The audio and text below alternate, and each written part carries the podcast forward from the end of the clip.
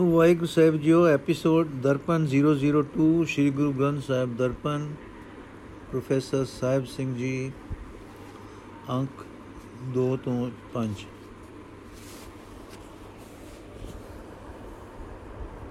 ਜੇ ਜੁਗ ਚਾਰੇ ਆਰ ਜਾ, ਹੋਰ ਦਸੂਣੀ ਹੋਏ। ਨਵਾਂ ਖੰਡਾਂ ਵਿੱਚ ਜਾਣੀਐ, ਨਾਲ ਚਲੇ ਸਭ ਕੋਏ।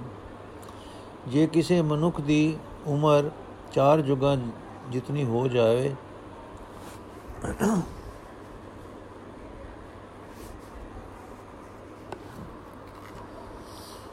ਮੇਰੀ ਇਤਨੀ ਹੀ ਨਹੀਂ, ਸਗੋਂ ਜੇ ਇਸ ਤੋਂ ਵੀ 10 ਗੁਣੀ ਹੋਰ ਉਮਰ ਹੋ ਜਾਏ, ਜੇ ਉਹ ਸਾਰੇ ਸੰਸਾਰ ਵਿੱਚ ਵੀ ਪ੍ਰਗਟ ਹੋ ਜਾਏ ਅਤੇ ਹਰ ਇੱਕ ਮਨੁੱਖ ਉਸ ਦੇ ਪਿੱਛੇ ਲੱਗ ਕੇ ਤੁਰੇ ਚੰਗਾ ਨਾਉ ਰਖਾਇ ਕੈ ਜਸ ਕੀਰਤ ਜਗਲੇ ਜੇ ਤਿਸ ਨਦਰ ਨਾ ਆਵਈ ਤਵਾਤ ਨ ਪੁੱਛੈ ਕੇ। ਕੀਟਾਂ ਅੰਦਰ ਕੀਟ ਕਰ, ਦੋਸੀ ਦੋਸ ਧਰੇ। ਜੇ ਉਹ ਚੰਗੀ ਨਾਮਵਰੀ ਖੱਟ ਕੇ ਸਾਰੇ ਸੰਸਾਰ ਵਿੱਚ ਸ਼ੋਭਾ ਵੀ ਪ੍ਰਾਪਤ ਕਰ ਲਏ ਜੇਕਰ ਅਕਾਲ ਪੁਰਖ ਦੀ ਮਿਹਰ ਦੀ ਨਜ਼ਰ ਵਿੱਚ ਨਹੀਂ ਆ ਸਕਦਾ, ਤਾਂ ਉਸ ਬੰਦੇ ਵਰਗਾ ਹੈ ਜਿਸ ਦੀ ਕੋਈ ਖਬਰ ਵੀ ਨਹੀਂ ਪੁੱਛਦਾ। ਭਾਵ ਇਤਨੀ ਮਾਣ ਵਡਿਆਈ ਵਾਲਾ ਹੁੰਦਿਆਂ ਵੀ ਅਸਲ ਵਿੱਚ ਨਿਰਾਸ, ਨਿਆਸਰਾ ਹੈ। ਸਗੋਂ ਅਜਿਹਾ ਮਨੁੱਖ ਅਕਾਲ ਪੁਰਖ ਦੇ ਸਾਹਮਣੇ ਇੱਕ ਮਾਮੂਲੀ ਜਿਹਾ ਕੀੜਾ ਹੈ। ਖਸਮੈ ਨੰਦਰੀ ਕੀੜਾ ਆਵੇ, ਅਸਾ ਮਹੱਲਾ ਪਹਿਲਾ। ਅਕਾਲ ਪੁਰਖ ਉਸ ਨੂੰ ਦੋਸ਼ੀ ਥਾਪ ਕੇ ਉਸ ਉੱਤੇ ਨਾਮ ਨੂੰ ਭੁੱਲਣ ਦਾ ਦੋਸ਼ ਲਾਉਂਦਾ ਹੈ। ਨਾਨਕ ਨਿਰਗੁਣ ਗੁਣ ਕਰੇ, ਗੁਣਵੰਤਿਆਂ ਗੁਣ ਦੇ। ਤਿਹਾ ਕੋਈ ਨ ਸੁਝਈ ਜੇ ਤਿਸ ਗੁਣ ਕੋਈ ਕਰੇ।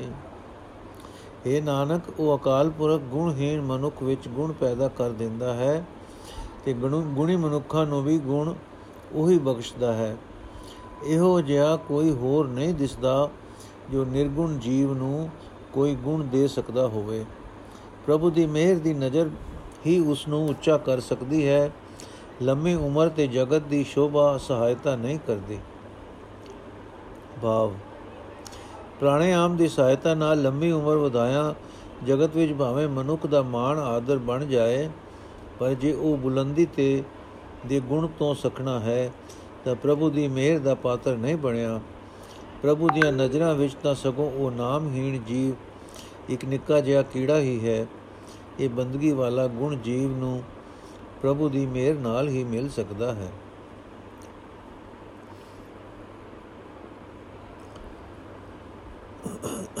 ਨੋਟ। ਪੌੜੀ ਨੰਬਰ 8 ਤੋਂ 11 ਤੱਕ ਚਾਰੇ ਇੱਕੋ ਜਿਹੇ, ਇੱਕੋ ਹੀ ਲੜੀ ਵਿੱਚ ਹਨ। ਇਹਨਾਂ ਦਾ ਸਾਂਝਾ ਭਾਵ ਇਹ ਹੈ ਕਿ ਜਿਨ੍ਹਾਂ ਨੇ ਪ੍ਰਭੂ ਦੀ ਯਾਦ ਵਿੱਚ ਚਿਤ ਜੋੜਿਆ ਹੈ, ਉਹਨਾਂ ਦੇ ਮਨ ਸਦਾ ਖਿੜੇ ਰਹਿੰਦੇ ਹਨ। ਸੁਣੀਏ ਸਿੱਧ ਪੀਰ ਸੁਰਨਾਥ ਸੁਣੀਏ ਧਰਤ ਵਲ ਆਕਾਸ਼ ਸੁਣੀਏ ਦੀਪ ਲੋ ਪਾਤਾਲ ਸੁਣੀਏ ਪੋ ਨ ਸਕੈ ਕਾਲ। ਨਾਨਕ ਭਗਤਾ ਸਦਾ ਵਿਗਾਸ ਸੁਣੀਏ ਦੁਖ ਪਾਪ ਕਾ ਨਾਸ। ਇਹ ਨਾਨਕ, ਅਕਾਲ ਪੁਰਖ ਦੇ ਨਾਮ ਵਿੱਚ ਸੁਰਤ ਜੋੜਨ ਵਾਲੇ ਭਗਤ ਜਨਾਂ ਦੇ ਹਿਰਦੇ ਵਿੱਚ ਸਦਾ ਖਿੜਾਓ ਬਣਿਆ ਰਹਿੰਦਾ ਹੈ, ਕਿਉਂਕਿ ਉਸ ਦੀ ਸਿਫਤ ਸਲਾਹ ਸੁਣਨ ਕਰਕੇ ਮਨੁੱਖ ਦੇ ਦੁੱਖਾਂ ਤੇ ਪਾਪਾਂ ਦਾ ਨਾਸ ਹੋ ਜਾਂਦਾ ਹੈ। ਇਹ ਨਾਮ ਹਿਰਦੇ ਵਿੱਚ ਟਿਕਣ ਦੀ ਹੀ ਬਰਕਤ ਹੈ ਕਿ ਸਧਾਰਨ ਮਨੁੱਖ ਸਿੱਧਾ ਪੀਰਾਂ, ਦੇਵਤਿਆਂ ਤੇ ਨਾਥਾਂ ਦੀ ਪਦਵੀ ਪਾ ਲੈਂਦੇ ਹਨ ਤੇ ਉਹਨਾਂ ਨੂੰ ਇਹ ਸੋਝੀ ਪੈ ਹੋ ਜਾਂਦੀ ਹੈ ਕਿ ਧਰਤੀ ਆਕਾਸ਼ ਦਾ ਆਸਰਾ ਉਹ ਪ੍ਰਭੂ ਹੈ। ਸੋ ਸਾਰੇ ਦੀਪਾਂ ਲੋਕਾਂ ਪਤਾਲਾਂ ਵਿੱਚ ਜੋ ਸਾਰੇ ਦੀਪਾਂ ਲੋਆਂ, ਲੋਕਾਂ ਪਤਾਲਾਂ ਵਿੱਚ ਵਿਆਪਕ ਹੈ। ਭਾਵ ਸਿਫਤ ਸਲਾਹ ਵਿੱਚ ਜੁੜ ਕੇ ਸਧਾਰਨ ਮਨੁੱਖ ਵੀ ਉੱਚੇ ਆਤਮਿਕ ਮਰਾਤਬੇ ਉੱਤੇ ਜਾ ਪੜਦੇ ਹਨ। ਉਹਨਾਂ ਨੂੰ ਪ੍ਰਤੱਖ ਜਾਪਦਾ ਹੈ ਕਿ ਪ੍ਰਭੂ ਸਾਰੇ ਖੰਡਾ ਬ੍ਰਹਮੰਡਾਂ ਵਿੱਚ ਵਿਆਪਕ ਹੈ ਤੇ ਧਰਤੀ ਆਕਾਸ਼ ਦਾ ਆਸਰਾ ਹੈ। ਇਉਂ ਹਰ ਥਾਂ ਪ੍ਰਭੂ ਦਾ ਦੀਦਾਰ ਹੋਇਆ ਹੋਇਆ ਹੋਇਆ ਉਹਨਾਂ ਨੂੰ ਮੌਤ ਦਾ ਡਰ ਵੀ ਹੋ ਨਹੀਂ ਸਕਦਾ।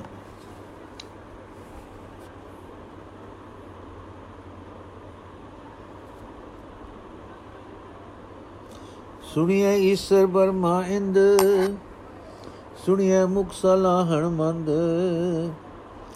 ਸੁਣੀਏ ਜੋਗ ਜੁਗਤਨ ਵੇਦ ਸੁਣੀਏ ਸਾਸਤ ਸਿਮਰਤ ਵੇ ਨਾਨਕ ਭਗਤਾ ਸਦਾ ਵਿਗਾਸ ਸੁਣੀਏ ਦੁਖ ਦੁਖ ਪਾਪ ਕਾ ਨਾਸ।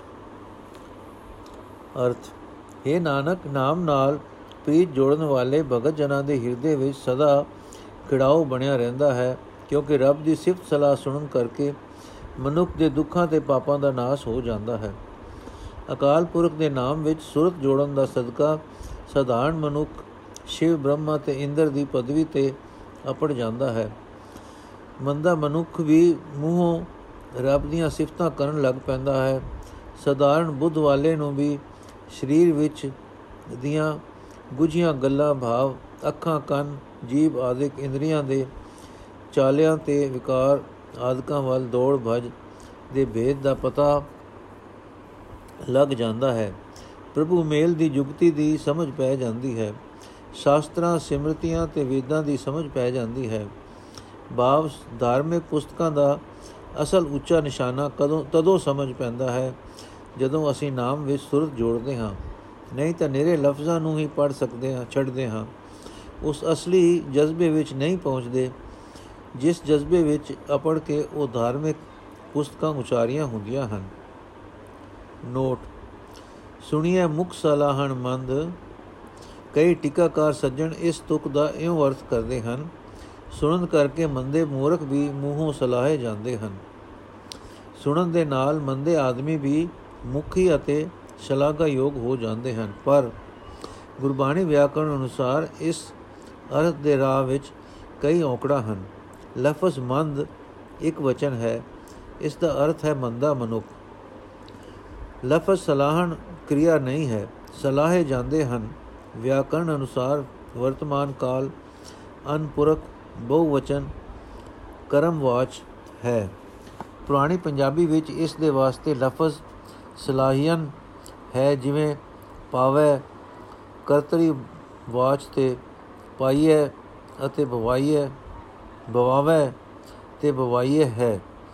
ਜਿਵੇਂ ਪੌੜੀ 2 ਵਿੱਚ ਹੁਕਮੀ ਉਤਮ, ਨੀਚ ਹੁਕਮ, ਲਿਖ ਦੁਖ ਸੁਖ ਪਾਈਏ ਇਕਨਾ ਹੁਕਮੀ ਬਖਸ਼ੀਸ਼, ਹੁਕਮੀ ਸਦਾ ਬਵਾਈਏ ਸਲਾਉਂਦੇ ਹਨ, ਕਰਤਰੀ ਵਾਚ, ਵਰਤਮਾਨ ਕਾਲ, ਅਨਪੁਰਖ ਬਹੁਵਚਨ ਹੈ, ਪੁਰਾਣੀ ਪੰਜਾਬੀ ਵਿੱਚ ਇਸ ਦੇ ਥਾਂ ਸਲਾਹਨ ਹੈ।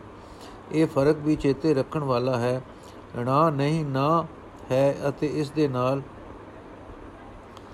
ਸਿਆਰੀ ਹੈ। ਜਿਵੇਂ ਗੁਰਮੁਖ ਸਲਾਹਨ ਸੇ ਸਾਧ ਪਾਇਨ, ਮੀਠਾ ਅੰਮ੍ਰਿਤਸਾਰ। ਤੁਧ ਸਲਾਹਨ ਤਿੰਨ ਧਨ ਪੱਲੇ, ਨਾਨਕ ਕਾ ਧਨ ਸਈ। ਸਲਾਹਨ ਸਲਾਉਂਦੇ ਹਨ। ਸੋ ਇਸ ਵਿਚਾਰ ਜੋਗ ਤੁਕ ਵਿੱਚ ਲਫ਼ਜ਼ ਸਲਾਹਣ ਦਾ ਅਰਥ ਸਲਾਉਂਦੇ ਹਨ ਜਾਂ ਸਲਾਹੇ ਜਾਂਦੇ ਹਨ, ਨਹੀਂ ਕੀਤਾ ਜਾ ਸਕਦਾ। ਸਲਾਹਣ ਨਾਮ ਪੁਲਿੰਗ ਬਹੁਵਚਨ ਹੈ, ਇਸ ਦਾ ਇੱਕ ਵਚਨ ਸਲਾਹਣ ਹੈ ਅਤੇ ਇਸ ਦਾ ਅਰਥ ਹੈ ਸਿਫਤ। ਜਿਵੇਂ ਸੱਚ ਸਲਾਹਣ ਵਡ ਭਾਗੀ ਪਾਈ ਹੈ, ਸਿਫਤ ਸਲਾਹਣ ਛੱਡ ਕੇ ਕਰੰਗੀ ਲੱਗਾ ਹੰਸ।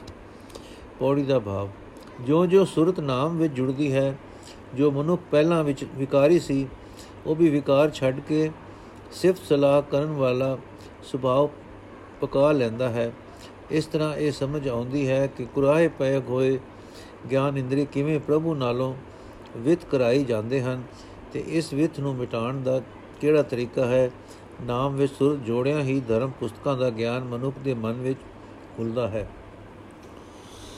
ਸੁਣੀਏ ਸਤ ਸੰਤੋਖ ਗਿਆਨ, ਸੁਣੀਏ 68 ਕਾ ਇਸ਼ਨਾਨ, ਸੁਣੀਏ ਪੜ ਪੜ ਪਾਵੇ ਮਾਨ, ਸੁਣੀਏ ਲਾਗੇ ਸਹਿਜ ਧਿਆਨ। ਨਾਨਕ ਭਗਤਾ ਸਦਾ ਵਿਗਾਸ, ਸੁਣੀਏ ਦੁਖ ਪਾਪ ਕਾ ਨਾਸ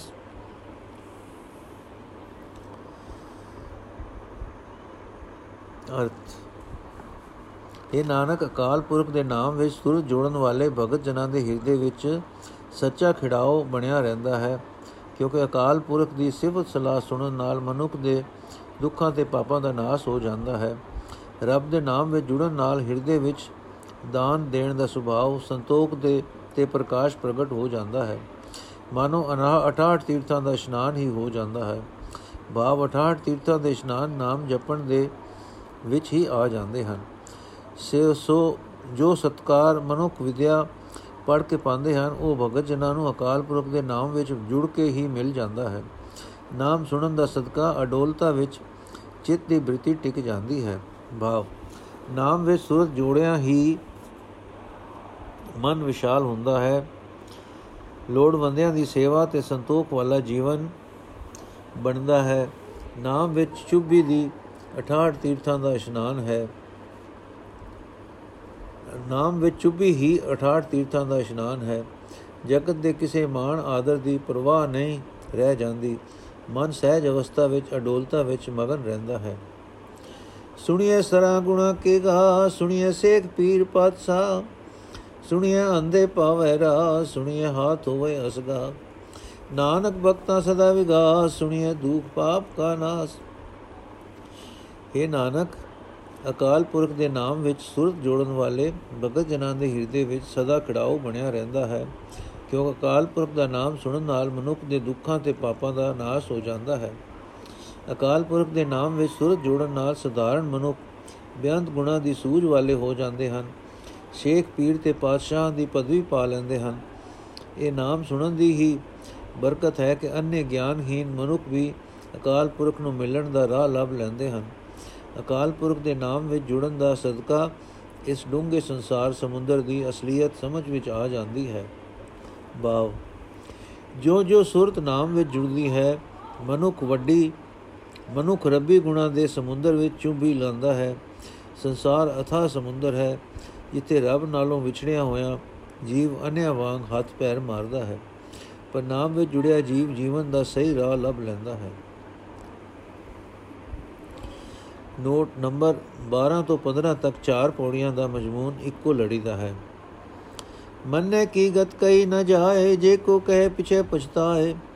ਕਾਗਦ ਕਲਮ ਨਾ ਲਿਖਣ ਹਾਰ, ਮੰਨੇ ਕਾ ਬਹਿ ਕਰਨ ਵਿਚਾਰ। ਐਸਾ ਨਾਮ ਨਿਰੰਜਨ ਹੋਏ, ਜੇ ਕੋ ਮਨ ਜਾਣੇ ਮਨ ਕੋਏ। ਪਦਾ ਅਰਥ, ਉਸ ਮਨੁੱਖ ਦੀ ਉੱਚੀ ਆਤਮਿਕ ਅਵਸਥਾ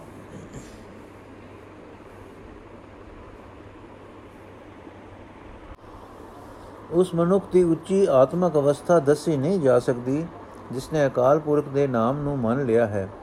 ਭਾਵ ਜਿਸ ਦੀ ਲਗਨ ਨਾਮ ਵਿੱਚ ਲੱਗ ਗਈ ਹੈ, ਜੋ ਕੋਈ ਮਨੁੱਖ ਬਿਆਨ ਕਰੇ ਵੀ ਤਾਂ ਉਹ ਪਿੱਛੋਂ ਪਛਤਾਉਂਦਾ ਹੈ ਕਿ ਮੈਂ ਹੋਛਾ ਯਤਨ ਕੀਤਾ ਹੈ। ਮਨੁੱਖ ਰਲ ਕੇ ਨਾਮ ਵਿੱਚ ਪਤੀਜੇ ਹੋਏ ਦੀ ਆਤਮਿਕ ਅਵਸਥਾ ਦਾ ਅੰਦਾਜ਼ਾ ਲਾਉਂਦੇ ਹਨ, ਪਰ ਕਾਗਜ਼ ਉੱਤੇ ਕਲਮ ਨਾਲ ਕੋਈ ਮਨੁੱਖ ਲਿਖਣ ਦੇ ਸਮਰਥ ਨਹੀਂ ਹੈ। ਅਕਾਲ ਪੁਰਖ ਦਾ ਨਾਮ ਬਹੁਤ ਉੱਚਾ ਹੈ ਤੇ ਮਾਇਆ ਦੇ ਪ੍ਰਭਾਵ ਤੋਂ ਪਰੇ ਹੈ। ਇਸ ਵਿੱਚ ਜੁੜਨ ਵਾਲਾ ਵੀ ਉੱਚੀ ਆਤਮਿਕ ਅਵਸਥਾ ਵਾਲਾ ਹੋ ਜਾਂਦਾ ਹੈ, ਪਰ ਇਹ ਗੱਲ ਤਾਂ ਹੀ ਸਮਝ ਵਿੱਚ ਆਉਂਦੀ ਹੈ ਜੇ ਕੋਈ ਮਨੁੱਖ ਆਪਣੇ ਅੰਦਰ ਲਗਨ ਨਾ, ਲਗਨ ਲਾ ਕੇ ਵੇਖੇ। ਭਾਵ, ਪ੍ਰਭੂ ਮਾਇਆ ਦੇ ਪ੍ਰਭਾਵ ਤੋਂ ਬੇਅੰਤ ਉੱਚਾ ਹੈ। ਉਸ ਦੇ ਨਾਮ ਵਿੱਚ ਸੁਰਤ ਜੋੜ ਜੋੜ ਕੇ, ਜਿਸ ਮਨੁੱਖ ਦੇ ਮਨ ਵਿੱਚ ਉਸ ਦੀ ਲਗਨ ਲੱਗ ਜਾਂਦੀ ਹੈ ਉਸ ਦੀ ਵੀ ਆਤਮਾ ਮਾਇਆ ਦੀ ਮਾਰ ਤੋਂ ਉਤਾ ਹੋ ਜਾਂਦੀ ਹੈ। ਜਿਸ ਮਨੁੱਖ ਦੀ ਪ੍ਰਭੂ ਨਾਲ ਲਗਨ ਲੱਗ ਜਾਏ ਉਸ ਦੀ ਆਤਮਕ ਉਚਤਾ ਨਾ ਕੋਈ ਬਿਆਨ ਕਰ ਸਕਦਾ ਹੈ, ਨਾ ਕੋਈ ਲਿਖ ਸਕਦਾ ਹੈ। ਮਨੈ ਸੁਰਤ ਹੋਵੇ ਮਨ ਬੁੱਧ, ਮਨੈ ਸਗਲ ਭਵਨ ਕੀ ਸੁਧ। ਮਨੈ ਮੂੰਹ ਚੋਟਾ ਨਾ ਖਾਏ, ਮਨੈ ਜਮ ਕੇ ਸਾਥ ਨ ਜਾਏ। ਐਸਾ ਨਾਮ ਨਿਰੰਜਨ ਹੋਏ, ਜੇ ਕੋ ਮਨ ਜਾਣੇ ਮਨ ਕੋਏ ਜੇ ਮਨੁੱਖ ਦੇ ਮਨ ਵਿੱਚ ਪ੍ਰਭੂ ਦੇ ਨਾਮ ਦੀ ਲਗਨ ਲੱਗ ਜਾਏ ਤਾਂ ਉਸ ਦੀ ਸੁਰਤ ਉੱਚੀ ਹੋ ਜਾਂਦੀ ਹੈ ਉਸ ਦੇ ਮਨ ਵਿੱਚ ਜਾਗਰਤ ਆ ਜਾਂਦੀ ਹੈ। ਭਾਵ ਮਾਇਆ ਵਿੱਚ ਸੁੱਤਾ ਮਨ ਜਾਗ ਪੈਂਦਾ ਹੈ। ਸਾਰੇ ਭਵਨਾਂ ਦੀ ਉਸ ਨੂੰ ਸੋਚੀ ਪੈ ਜਾਂਦੀ ਹੈ ਕਿ ਹਰ ਥਾਂ ਪ੍ਰਭੂ ਵਿਆਪਕ ਹੈ। ਉਹ ਮਨੁੱਖ ਸੰਸਾਰ ਦੇ ਵਿਕਾਰਾਂ ਦੀਆਂ ਸੱਟਾਂ ਮੂੰਹ ਉਤੋਂ ਮੂੰਹ ਉਤੇ ਨਹੀਂ ਖਾਂਦਾ। ਭਾਵ ਸੰਸਾਰਕ ਵਿਕਾਰ ਉਸ ਉਤੇ ਦਬਾ ਨਹੀਂ ਪਾ ਸਕਦੇ ਅਤੇ ਜਮਾ ਨਾਲ ਉਸ ਨੂੰ ਵਾਹ ਨਹੀਂ ਪੈਂਦਾ। ਬਾ ਉਹ ਜਨਮ ਮਰਨ ਦੇ ਗੇੜ ਵਿੱਚੋਂ ਬਚ ਜਾਂਦਾ ਹੈ।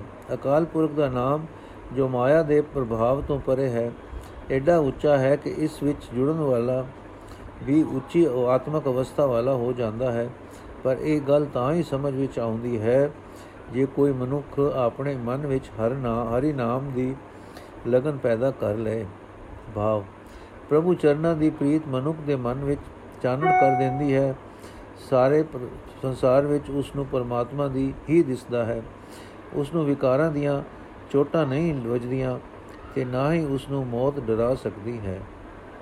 ਮੰਨੇ ਮਾਰਗ ਠਾਕ ਨਾ ਪਾਏ, ਮੰਨੇ ਪਤਿਓ ਪ੍ਰਗਟ ਜਾਏ, ਮੰਨੇ ਮਗਨ ਚੱਲੇ ਪੰਥ, ਮੰਨੇ ਧਰਮ ਸੇਤੀ ਸੰਬੰਧ। ਐਸਾ ਨਾਮ ਨਿਰੰਜਨ ਹੋਏ, ਜੇ ਕੋ ਮਨ ਜਾਣੈ ਮਨ ਕੋਏ ਜੇ ਮਨੁੱਖ ਦਾ ਮਨ ਨਾਮ ਵਿੱਚ ਪਤੀ ਜਾਏ ਤਾਂ ਜ਼ਿੰਦਗੀ ਦੇ ਸਫ਼ਰ ਵਿੱਚ ਵਿਕਾਰ, ਵਿਚਾਰ ਆਦਿਕ ਦੀ ਕੋਈ ਰੋਕ ਨਹੀਂ ਪੈਂਦੀ। ਉਸ ਸੰਸਾਰ ਵਿੱਚ ਸ਼ੋਭਾ ਖਟ ਕੇ ਇੱਜ਼ਤ ਨਾਲ ਜਾਂਦਾ ਹੈ। ਉਸ ਮਨੁੱਖ ਦਾ ਧਰਮ ਨਾਲ ਸਿੱਧਾ ਜੋੜ ਬਣ ਜਾਂਦਾ ਹੈ। ਉਹ ਫਿਰ ਦੁਨੀਆ ਦੇ ਵੱਖੋ ਵੱਖਰੇ ਮਜਬਾਂ ਦੇ ਦੱਸੇ ਰਸਤਿਆਂ ਤੋਂ ਨਹੀਂ ਤੁਰਦਾ। ਭਾਵ ਉਸ ਦੇ ਅੰਦਰ ਇਹ ਵਿਵੇਕਤਾ ਨਹੀਂ ਰਹਿੰਦੀ ਕਿ ਇਹ ਰਸਤਾ ਚੰਗਾ ਹੈ ਕਿ ਇਹ ਮੰਦਾ ਹੈ। ਅਕਾਲ ਪੁਰਖ ਦਾ ਨਾਮ ਜੋ ਮਾਇਆ ਦੇ ਪ੍ਰਭਾਵ ਤੋਂ ਪਰੇ ਹੈ ਐਡਾ ਉੱਚਾ ਹੈ ਕਿ ਜਿਸ ਕਿ ਇਸ ਵਿੱਚ ਜੁੜਨ ਵਾਲਾ ਵੀ ਉੱਚੀ ਆਤਮਿਕ ਅਵਸਥਾ ਵਾਲਾ ਹੋ ਜਾਂਦਾ ਹੈ। ਪਰ ਇਹ ਗੱਲ ਤਾਂ ਹੀ ਸਮਝ ਵਿੱਚ ਆਉਂਦੀ ਹੈ, ਜੇ ਕੋਈ ਮਨੁੱਖ ਆਪਣੇ ਮਨ ਵਿੱਚ ਹਰੀ ਨਾਮ ਦੀ ਲਗਨ ਪੈਦਾ ਕਰ ਲਏ ਭਾਵ ਯਾਦ ਦੀ ਬਰਕਤ ਨਾਲ ਇਉਂ ਜੋ ਜੋ ਮਨੁੱਖ ਦਾ ਪਿਆਰ ਪਰਮਾਤਮਾ ਨਾਲ ਬਣਦਾ ਹੈ, ਇਸ ਸਿਮਰਨ ਰੂਪ ਧਰਮ ਨਾਲ ਉਸ ਦਾ ਇਤਨਾ ਡੂੰਘਾ ਸੰਬੰਧ ਬਣ ਜਾਂਦਾ ਹੈ ਕਿ ਕੋਈ ਰੁਕਾਵਟ ਉਸ ਨੂੰ ਇਸ ਸਹੀ ਨਿਸ਼ਾਨੇ ਤੋਂ ਉਖੇੜ ਨਹੀਂ ਸਕਦੀ। ਹੋਰ ਲਾਂਬ ਦੀਆਂ ਪਰ ਪਗ ਡੰਡੀਆਂ ਉਸ ਨੂੰ ਕੁਰਾਏ ਨਹੀਂ ਪਾ ਸਕਦੀਆਂ। ਮਨੈ ਪਾਵੇ ਮੋਖ ਦੁਆਰ ਮਨੈ ਪਰਵਾਰ ਸਾਧਾਰ, ਮਨੈ ਤਰੇ ਤਾਰੇ ਗੁਰ ਸਿੱਖ ਮਨੈ ਨਾਨਕ ਭਵੇ ਨ ਵਿਖ। ਐਸਾ ਨਾਮ ਨਿਰੰਜਨ ਹੋਏ, ਜੇ ਕੋ ਮਨ ਜਾਣੇ ਮਨ ਕੋਏ। ਜੇ ਮਨ ਵਿੱਚ ਪ੍ਰਭੂ ਦੇ ਨਾਮ ਦੀ ਲਗਨ ਲੱਗ ਜਾਵੇ, ਤਾਂ ਮਨੁੱਖ ਕੂੜ ਦੀ ਖਲਾਸੀ ਪਾਣ ਦਾ ਰਾਹ ਲੱਭ ਲੈਂਦੇ ਹਨ। ਕੂੜ ਤੋਂ ਖਲਾਸੀ ਪਾਣ ਦਾ ਰਾਹ ਲੱਭ ਲੈਂਦੇ ਹਨ। ਇਹੋ ਜਿਹਾ ਮਨੁੱਖ ਆਪਣੇ ਪਰਿਵਾਰ ਨੂੰ ਵੀ ਅਕਾਲ ਪੁਰਖ ਦੀ ਟੇਕ ਦਿੜ ਕਰਾਉਂਦਾ ਹੈ। ਨਾਮ ਵਿੱਚ ਮਨ ਪਤੀਜਣ ਕਰਕੇ ਹੀ ਸਤਿਗੁਰੂ ਵੀ ਆਪ ਸੰਸਾਰ ਸਾਗਰ ਤੋਂ ਪਾਰ ਲੰਘ ਜਾਂਦਾ ਹੈ ਤੇ ਸਿੱਖਾਂ ਨੂੰ ਵੀ ਪਾਰ ਲਗਾਉਂਦਾ ਹੈ। ਨਾਮ ਵਿੱਚ ਮਨ ਜੁੜਨ ਕਰਕੇ ਹੈ ਨਾਨਕ, ਮਨੁੱਖ ਧਿਰ ਧਿਰ ਦੀ ਮੁਥਾਜੀ ਨਹੀਂ ਕਰਦੇ ਫਿਰਦੇ। ਅਕਾਲ ਪੁਰਖ ਦਾ ਨਾਮ ਜੋ ਮਾਇਆ ਦੇ ਪਦਾਰਥ ਤੋਂ ਪਰੇ ਹੈ ਐਡਾ ਉੱਚਾ ਹੈ ਕਿ ਇਸ ਵਿੱਚ ਜੁੜਨ ਵਾਲਾ ਵੀ ਉੱਚੇ ਜੀਵਨ ਵਾਲਾ ਹੋ ਜਾਂਦਾ ਹੈ। ਪਰ ਇਹ ਗੱਲ ਤਾਂ ਹੀ ਸਮਝ ਵਿੱਚ ਆਉਂਦੀ ਹੈ ਜੇ ਕੋਈ ਮਨੁੱਖ ਆਪਣੇ ਮਨ ਵਿੱਚ ਹਰੀ ਨਾਮ ਦਾ, ਦੀ ਲਗਨ ਪੈਦਾ ਕਰੇ ਭਾਵ ਇਸ ਲਗਨ ਦੀ ਬਰਕਤ ਨਾਲ ਉਹ ਸਾਰੇ ਬੰਧਨ ਟੁੱਟ ਜਾਂਦੇ ਹਨ, ਜਿਨ੍ਹਾਂ ਨੇ ਪ੍ਰਭੂ ਨਾਲੋਂ ਵਿਤ ਪਾਈ ਹੋਈ ਹੈ। ਐਸੀ ਲਗਨ ਵਾਲਾ ਬੰਦਾ ਨਿਰਾ ਆਪ ਹੀ ਨਹੀਂ ਬਚਦਾ, ਆਪਣੇ ਪਰਿਵਾਰ ਦੇ ਜੀਆਂ ਨੂੰ ਵੀ ਕਸਮ ਪ੍ਰਭੂ ਦੇ ਲੜ ਲਾ ਲੈਂਦਾ ਹੈ। ਇਹ ਦਾਤ ਜਿਨ੍ਹਾਂ ਨੂੰ ਗੁਰੂ ਨੇ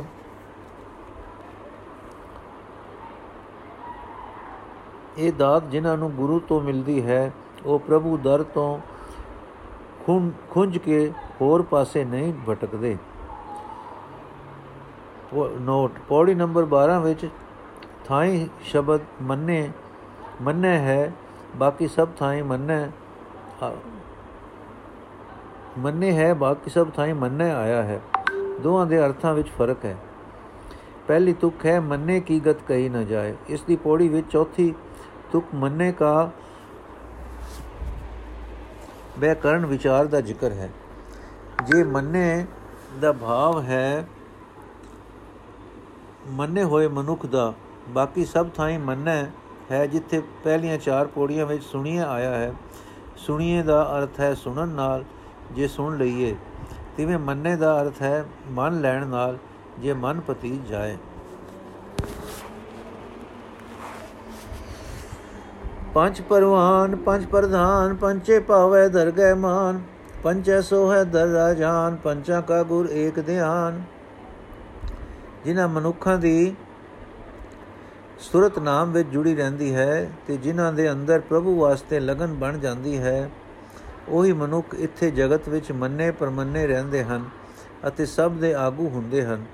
ਅਕਾਲ ਪੁਰਖ ਦੀ ਦਰਗਾਹ ਵਿੱਚ ਵੀ ਉਹ ਪੰਜ ਜਨ ਹੀ ਆਦਰ ਪਾਉਂਦੇ ਹਨ। ਰਾਜ ਦਰਬਾਰਾਂ ਵਿੱਚ ਵੀ ਉਹ ਪੰਜ ਜਨ ਹੀ ਸੋਭਦੇ ਹਨ। ਇਹਨਾਂ ਪੰਜ ਜਨਾਂ ਦੀ ਸੁਰਤ ਦਾ ਨਿਸ਼ਾਨਾ ਕੇਵਲ ਇੱਕ ਗੁਰੂ ਹੀ ਹੈ। ਭਾਵ ਇਹਨਾਂ ਦੀ ਸੁਰਤ ਗੁਰ ਸ਼ਬਦ ਵਿੱਚ ਹੀ ਰਹਿੰਦੀ ਹੈ। ਗੁਰ ਸ਼ਬਦ ਵਿੱਚ ਜੁੜੇ ਰਹਿੰਦਾ ਹੀ ਇਹਨਾਂ ਦਾ ਅਸਲ ਨਿਸ਼ਾਨਾ ਹੈ।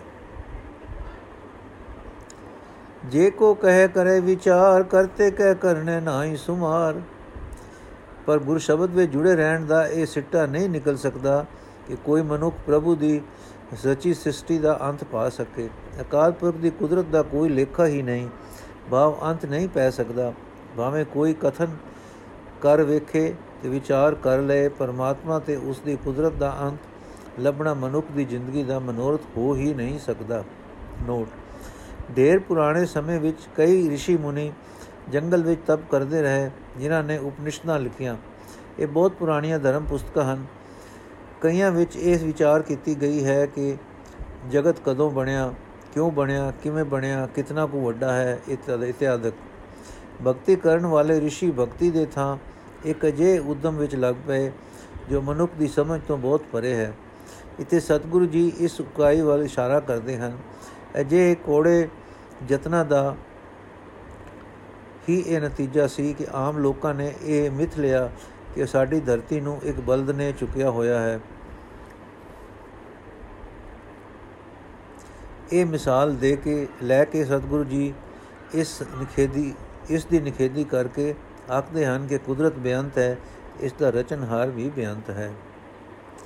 ਦੌਲ ਧਰਮ ਦਇਆ ਕਾ ਪੂਤ ਸੰਤੋਖ ਥਾਪ ਰਖਿਆ ਜਨਸੂਤ ਜੇ ਕੋ 부ਝਾ ਹੋਵੇ ਸਚਿਆਰ ਦਵਲੇ ਉਪਰ ਕੇਤਾ ਬਾਰ ਧਰਤੀ ਹੋਰ ਪਰੈ ਹੋਰ ਹੋਰ, ਇਸ ਤਿਸ ਤੇ ਭਾਰ ਤਲੇ ਕਵਣ ਜੋਰ। ਅਕਾਲ ਪੁਰਖ ਦਾ ਧਰਮ ਰੂਪੀ ਬਜਵਾ ਨਿਯਮ ਹੀ ਬਲਦ ਹੈ, ਜੋ ਸ੍ਰਿਸ਼ਟੀ ਨੂੰ ਕਾਇਮ ਕਰ ਰੱਖ ਰਿਹਾ ਹੈ। ਇਹ ਧਰਮ ਦਇਆ ਦਾ ਪੁੱਤਰ ਹੈ। ਭਾਵ, ਅਕਾਲ ਪੁਰਖ ਨੇ ਆਪਣੀ ਮਿਹਰ ਕਰਕੇ ਸ੍ਰਿਸ਼ਟੀ ਨੂੰ ਟਿਕਾ ਰੱਖਣ ਲਈ ਧਰਮ ਰੂਪ ਨਿਯਮ ਬਣਾ ਦਿੱਤਾ ਹੈ। ਇਸ ਧਰਮ ਨੇ ਆਪਣੀ ਮਰਿਆਦਾ ਅਨੁਸਾਰ ਸੰਤੋਖ ਨੂੰ ਜਨਮ ਦੇ ਦਿੱਤਾ ਹੈ। ਜੇ ਕੋਈ ਮਨੁੱਖ ਇਸ ਉੱਪਰ ਦੱਸੀ ਵਿਚਾਰ ਨੂੰ ਸਮਝ ਲਏ, ਤਾਂ ਉਹ ਇਸ ਯੋਗ ਹੋ ਜਾਂਦਾ ਹੈ ਕਿ ਉਸ ਦੇ ਅੰਦਰ ਅਕਾਲ ਪੁਰਖ ਦਾ ਪ੍ਰਕਾਸ਼ ਹੋ ਜਾਏ। ਨਹੀਂ ਤਾਂ ਖਿਆਲ ਤਾਂ ਕਰੋ ਕਿ ਬਲਦ ਉੱਤੇ ਧਰਤੀ ਦਾ ਕਿਤਨਾ ਕੁ ਬਿਆੰਤ ਭਾਰ ਹੈ। ਉਹ ਵਿਚਾਰਾ ਇਤਨੇ ਭਾਰ ਨੂੰ ਚੁੱਕ ਕੇ ਕਿਵੇਂ, ਚੁੱਕ ਕਿਵੇਂ ਸਕਦਾ ਹੈ? ਦੂਜੀ ਵਿਚਾਰ ਹੈ ਕਿ ਜੇ ਧਰਤੀ ਦੇ ਹੇਠ ਬਲਦ ਹੈ, ਉਸ ਬਲਦ ਨੂੰ ਸਹਾਰਾ ਦੇਣ ਲਈ ਹੇਠ ਹੋਰ ਧਰਤੀ ਹੋਈ। ਉਸ ਧਰਤੀ ਦੇ ਹੋਰ ਬਲਦ ਉਸ ਦੇ ਹੇਠਾਂ ਧਰਤੀ ਦੇ ਹੇਠ ਹੋਰ ਬਲਦ, ਫਿਰ ਹੋਰ ਬਲਦ। ਇਸ ਤਰ੍ਹਾਂ ਅਖੀਰਲੇ ਬਲਦ ਤੋਂ ਭਾਰ ਸਹਾਰਨ ਲਈ ਉਸ ਦੇ ਹੇਠ ਕਿਹੜਾ ਆਸਰਾ ਹੋਵੇਗਾ? ਜੀ ਜਾਤ ਰੰਗਾ ਕੇ ਨਾਮ, ਸਭਨਾ ਲਿਖਿਆ ਬੁੜੀ ਕਲਾਮ। ਇਹ ਲਿਖਾ ਲਿਖ ਜਾਣੇ ਕੋਈ ਲਿਖਾ ਲਿਖਿਆ ਕੀਤਾ ਹੋਏ। ਕੀਤਾ ਤਾਣ ਸਵਾਲਿਓ ਰੂਪ, ਕੀਤੀ ਦਾਤ ਜਾਣੇ ਕੌਣ ਕੂਤ। ਕੀਤਾ ਪਸਾਓ, ਏਕੋ ਕਵਾਓ, ਤਿਸਤੇ ਹੋਏ, ਲਖ ਦਰਿਆਓ। ਸ੍ਰਿਸ਼ਟੀ ਵਿੱਚ ਕਈ ਜਾਤਾਂ ਦੇ ਕਈ ਕਿਸਮਾਂ ਦੇ ਅਤੇ ਕਈ ਨਾਵਾਂ ਦੇ ਜੀਵ ਹਨ। ਇਹਨਾਂ ਸਭਨਾਂ ਨੇ ਇੱਕ ਤਾਰ ਚਲਦੀ ਕਲਮ ਨਾਲ ਕਾਲਪੁਰਖ ਦੀ ਕੁਦਰਤ ਦਾ ਲੇਖਾ ਲਿਖਿਆ ਹੈ। ਪਰ ਕੋਈ ਵਿਰਲਾ ਮਨੁੱਖ ਇਹ ਲੇਖਾ ਲਿਖਣਾ ਜਾਣਦਾ ਹੈ। ਭਾਵ ਮਨੁੱਖ ਪਰਮਾਤਮਾ ਦੀ ਕੁਦਰਤ ਦਾ ਅੰਤ ਕੋਈ ਵੀ ਜੀਵ ਨਹੀਂ ਪਾ ਸਕਦਾ। ਜੇ ਲੇਖਾ ਲਿਖਿਆ ਵੀ ਜਾਏ ਤਾਂ ਇਹ ਅੰਦਾਜ਼ਾ ਨਹੀਂ ਲੱਗ ਸਕਦਾ ਕਿ ਲੇਖਾ ਕਿੱਡਾ ਵੱਡਾ ਹੈ। ਕਿੱਡਾ ਵੱਡਾ ਹੋ ਸਕਦਾ ਹੈ? ਕਿ ਲੇਖਾ ਕਿੱਡਾ ਵੱਡਾ ਹੋ ਜਾਏ? ਅਕਾਲ ਪੁਰਖ ਦਾ ਬਿਆੰਤ ਬਲ ਹੈ, ਬਿਆੰਤ ਸੁੰਦਰ ਰੂਪ ਹੈ, ਬਿਆੰਤ ਉਸ ਦੀ ਦਾਤ ਹੈ, ਇਸ ਦਾ ਕੌਣ ਅੰਦਾਜ਼ਾ ਲਾ ਸਕਦਾ ਹੈ? ਅਕਾਲ ਪੁਰਖ ਨੇ ਆਪਣੇ ਹੁਕਮ ਨਾਲ ਸਾਡਾ ਸਾਰਾ ਸੰਸਾਰ ਬਣਾ ਦਿੱਤਾ। ਉਸ ਹੁਕਮ ਨਾਲ ਹੀ ਜ਼ਿੰਦਗੀ ਦੇ ਲੱਖਾਂ ਦਰਿਆ ਬਣ ਗਏ। ਕੁਦਰਤ ਕਮਣ ਕਹਾ ਵਿਚਾਰ, ਵਾਰ ਨ ਜਾਵਾਂ ਏਕ ਵਾਰ। ਜੋ ਤੁਧ ਭਾਵੇ ਸਾਈ ਭਲਿਕਾਰ, ਤੂੰ ਸਦਾ ਸਲਾਮਤ ਨਿਰੰਕਾਰ। ਸੋ ਮੇਰੀ ਕੀ ਤਾਕਤ ਹੈ ਕਿ ਕਰਤਾਰ ਦੀ ਕੁਦਰਤ ਦੀ ਵਿਚਾਰ ਕਰ ਸਕਾਂ? हे ਅਕਾਲ ਪੁਰਖ, ਮੈਂ ਤਾਂ ਤੇਰੇ ਉੱਤੋਂ ਇੱਕ ਵਾਰੀ ਵੀ ਸਦਕੇ ਹੋਣ ਜੋਗਾ ਨਹੀਂ ਹਾਂ। ਬਾ ਮੇਰੀ ਹਸਤੀ ਬਹੁਤ ਹੀ ਤੁਛ ਹੈ। ਇਹ ਨਿਰੰਕਾਰ, ਤੂੰ ਸਦਾ ਅਟਲ ਰਹਿਣ ਵਾਲਾ ਹੈ। ਜੇ ਤੈਨੂੰ ਚੰਗਾ ਲੱਗਦਾ ਹੈ, ਜੋ ਤੈਨੂੰ ਚੰਗਾ ਲੱਗਦਾ ਹੈ ਉਹ ਕੰਮ ਭਲਾ ਹੈ ਭਾਵ ਤੇਰੀ ਰਜ਼ਾ ਵਿੱਚ ਰਹਿਣਾ ਹੀ ਠੀਕ ਹੈ। ਭਾਵ ਬਾਗਾਂ ਵਾਲੇ ਹਨ, ਉਹ ਮਨੁੱਖ ਜਿਨ੍ਹਾਂ ਨੇ ਗੁਰੂ ਦੇ ਦੱਸੇ ਹੋਏ ਰਾਹ ਨੂੰ ਆਪਣੇ ਜੀਵਨ ਦਾ ਮਨੋਰਥ ਬਣਾਇਆ ਹੈ, ਜਿਨ੍ਹਾਂ ਨੇ ਨਾਮ ਵਿੱਚ ਸੁਰਤ ਜੋੜੀ ਹੈ ਤੇ ਜਿਨ੍ਹਾਂ ਨੇ ਪਰਮਾਤਮਾ ਨਾਲ ਪਿਆਰ ਦਾ ਰਿਸ਼ਤਾ ਕੱਢਿਆ ਹੈ। ਇਸ ਰਾਹ ਤੇ ਤੁਰ ਕੇ ਪ੍ਰਭੂ ਦੀ ਰਜ਼ਾ ਵਿੱਚ ਰਹਿਣਾ ਹੀ ਉਹਨਾਂ ਨੂੰ ਭਾਉਂਦਾ ਹੈ। ਇਹ ਨਾਮ ਸਿਮਰਨ ਰੂਪ ਧਰਮ, ਇਹ ਨਾਮ ਸਿਮਰਨ ਰੂਪ ਪਰਮ ਧਰਮ ਉਹਨਾਂ ਦੀ ਜ਼ਿੰਦਗੀ ਦਾ ਸਹਾਰਾ ਬਣਦਾ ਹੈ, ਜਿਸ ਕਰਕੇ ਉਹ ਸੰਤੋਖ ਵਾਲਾ ਜੀਵਨ ਬਿਤਾਉਂਦੇ ਹਨ। ਪਰ ਗੁਰੂ ਦੇ ਦੱਸੇ ਹੋਏ ਰਾਹ ਉੱਤੇ ਤੁਰਨ ਦਾ ਇਹ ਸਿੱਟਾ ਨਹੀਂ ਨਿਕਲ ਸਕਦਾ ਕਿ ਕੋਈ ਮਨੁੱਖ ਪ੍ਰਭੂ ਦੀ ਰਚੀ ਸ੍ਰਿਸ਼ਟੀ ਦਾ ਅੰਤ ਪਾ ਸਕੇ। ਇਧਰ ਤਾਂ ਜਿਉਂ-ਜਿਉਂ ਵਧੇਕ ਡੂੰਘਾਈ ਵਿੱਚ ਜਾਓਗੇ, ਤਿਉਂ-ਤਿਉਂ ਇਹ ਸ੍ਰਿਸ਼ਟੀ ਹੋਰ ਬਿਆੰਤ ਜਾਪੇਗੀ। ਅਸਲ ਵਿੱਚ ਅਜੇ ਕੋੜੇ ਅਰੇ ਅਜੇ ਕੋਡੇ ਕੋਝੇ ਯਤਨ ਦਾ ਹੀ ਨਤੀਜਾ ਸੀ ਕਿ ਆਮ ਲੋਕਾਂ ਨੇ ਇਹ ਮਿਥ ਲਿਆ ਕਿ ਸਾਡੀ ਧਰਤੀ ਨੂੰ ਇੱਕ ਬਲਦ ਨੇ ਚੁੱਕਿਆ ਹੋਇਆ ਹੈ। ਪਰਮਾਤਮਾ ਤੇ ਉਸ ਦੀ ਕੁਦਰਤ ਦਾ ਅੰਤ ਲੱਭਣਾ ਮਨੁੱਖ ਦੀ ਜ਼ਿੰਦਗੀ ਦਾ ਮਨੋਰਥ ਬਣ ਹੀ ਨਹੀਂ ਸਕਦਾ। 16 ਪੌੜੀਆਂ ਸੰਪੂਰਨ ਹੋਈਆਂ ਜੀ। ਇਸ ਤੋਂ ਅਗਲਾ ਪਾਠ ਅਸੀਂ ਕੱਲ ਕਰਾਂਗੇ। ਵਾਹਿਗੁਰੂ ਜੀ ਕਾ ਖਾਲਸਾ, ਵਾਹਿਗੁਰੂ ਜੀ ਕੀ ਫਤਿਹ।